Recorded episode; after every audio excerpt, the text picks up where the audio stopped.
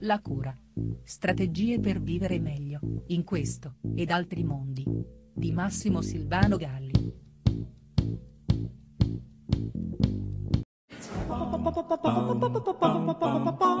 I bambini, un tempo vivaci, turbolenti, disattenti, oggi paiono affetti da disturbo, da deficit dell'attenzione e iperattività, categoria che tutti rassicura evita di interrogarsi su una generazione che nel pieno delle sue vulcaniche e telluriche energie è costretta seduta per otto ore scolastiche e poi di nuovo seduta davanti a PC, televisione, PlayStation e quant'altro. Per non parlare degli effetti nefasti di un'alimentazione eh, ricca di zuccheri raffinati e per lo più povera di frutta e di verdure. Tanto da indurre a pensare paradossalmente che quei bambini che vanno in escandescenza iperattiva siano in verità i più sani, ribelli a un mondo che parrebbe volerli zombizzare.